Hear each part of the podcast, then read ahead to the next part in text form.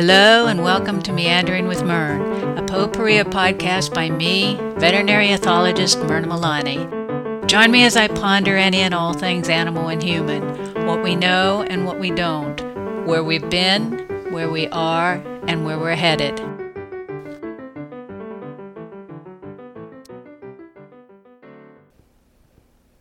When I first read about people doom scrolling, I wondered if doing it could undermine the quality of some companion animals' behavior and mental health too. If so, that meant this human behavior also could undermine the animal's physical health and the quality of the bonds with their doom scrolling people. For those unfamiliar with the term, Doom scrolling is social media's version of catastrophizing. Whereas catastrophizing folks focus on the worst outcome when facing health or other problems in their own lives, doom scrollers focus on the worst outcomes in events occurring worldwide. Whatever horrible events social media throws at them, they take it in stress over it, and look for more. Doom scrolling owes its existence and its sometimes negative effects on vulnerable people and their animals to our increasingly sophisticated electronic communication technology. Not only did that technology support the rapid evolution of social media it also fueled the development of sophisticated tracking algorithms capable of feeding users the kinds of posts most likely to feed their needs. For doom scrollers, that means an ongoing barrage of frightening or depressing content. Think of doom scrolling as catastrophizing on steroids, or maybe heroin because no matter how angry or distraught those who do it feel when they hear about, read, or watch videos of depressing events, doing so paradoxically triggers the pleasure centers of the doom scroller's brain. This increases the probability that those people will continue to indulge in these kinds of activity no matter how depressed it makes them feel. In the past, such systematic attempts to fuel any human attraction to strictly the negative news were limited. Smaller towns and cities usually only had one daily newspaper, while large metropolitan areas with sufficient population could support multiple papers. Unlike doom scroller content providers who can feed their consumers an always available targeted diet of distressing news, newspapers offered an informational potpourri. Articles on local, national, and world news of all kinds, weather and stock market reports, sports, lifestyle topics, television guides, horoscopes, recipes, puzzles, advice columns, classified ads, letters to the editor, you name it. Electronic versions of some of these papers are available online. A much smaller number still offer printed editions. So while these news publications did cover events, there was plenty of other material that could distract a susceptible brain from locking on to the worst. Commercial radio or television shows broadcast a similarly diverse array of content throughout the day. Thanks to advancements in communication technology, news only channels then paved the way to doom scrolling. All the Doom producers had to do was ignore any good or neutral news and focus solely on the tragic and terrible. Then they'd use their algorithms to ensure a steady stream of bad news likely to hook an individual doom scroller on a daily basis. For dogs and cats who must spend a lot of time with doom scrolling people, multiple factors may determine how those people's reaction to their gloomy, doomy electronic diets will affect their animals. One is the animal's level of self confidence in the scroller's environment. The more confident, the more able to ignore the owner who indulges in gloom and doom.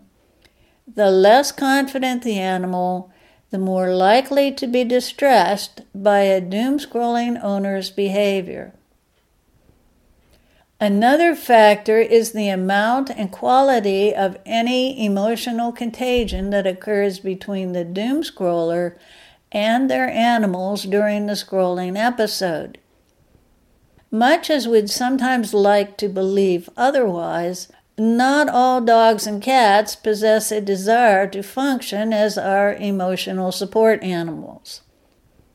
If we want to end or even start our days in bed doom scrolling, ranting and raving at our screens, and sending our blood pressure and heart rate soaring, some animals may abandon us and seek more peaceful surroundings. Other animals simply may ignore the doom scroller. Some of these dogs and cats may have a weak emotional attachment to their owner to begin with. Others may be emotionally attached, but only within their own limits. After a while, those in this group also may learn to ignore the doom scroller. They still may sleep at the foot of that person's bed or on the floor beside them. But any mutually common physiological and behavioral connection that used to bind them will gradually fade until it no longer exists, at least during the doom scrolling sessions. Whether it will after those sessions end depends on when, if ever, their doom scrolling people get themselves back under control. If doom scrollers notice the increased physical and emotional distance between themselves and their companion animals during their doom scrolling, they may or may not summon the wherewithal necessary to create a more equitable relationship with their dogs and cats. But for as complicated as the emotional life of doom scrollers and their more stable pets may be, it's even more so for fearful animals in territorial protective mode who can't ignore their scrolling people's emotion fueled negative behaviors. Unlike owner indifferent animals, they can't escape the negative effects of a life with a doom scroller. And while this always is true, add a pandemic and contentious social and political scenes, and scrollers can choose to wallow in a fresh quagmire of doom 24 7 if they so desire. I don't doubt that owner love may fuel some fearful animals' protective responses to their doom scrollers. But nor can I ignore the deeply rooted animal need to protect their physical and mental spaces, and any valuable resources in it incapable of taking care of themselves. They must do this, though, because their own survival depends on it and their people are too distracted to assume that responsibility for them. For fearful territorial animals in owner and home protective mode, this is a no win situation with no end in sight. Unless the doom scrolling or the relationship with the person doing it ends. How could anyone in a state of hyperreactivity fueled by doom scrolling muster the necessary self control, self reinforcement, and patience to help such an animal. It would be impossible because, although helping our animals doesn't require a brilliant mind, it does require a thoughtful and committed one.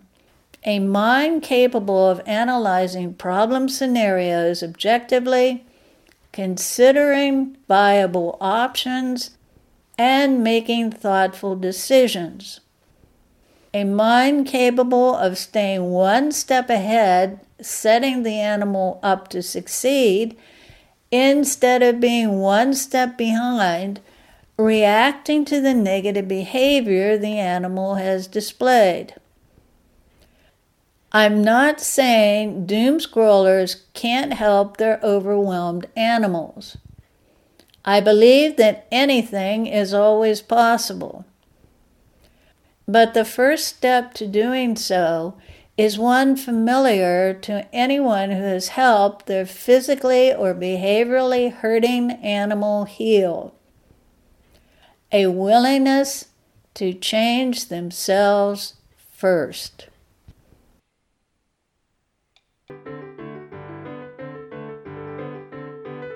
You've been listening to a podcast by veterinary ethologist Myrna Milani. For more podcasts, commentaries, and books about animal behavior and the human animal bond, and links to behavior and bond sites, check out my website at www.mmilani.com.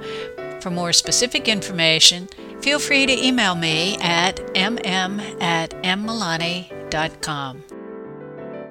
All rights related to the content of these podcasts are retained by Myrna Milani. The background music, Molly on the Shore by Percy Grainger, is used with permission from Catova Arts, www.catova.com.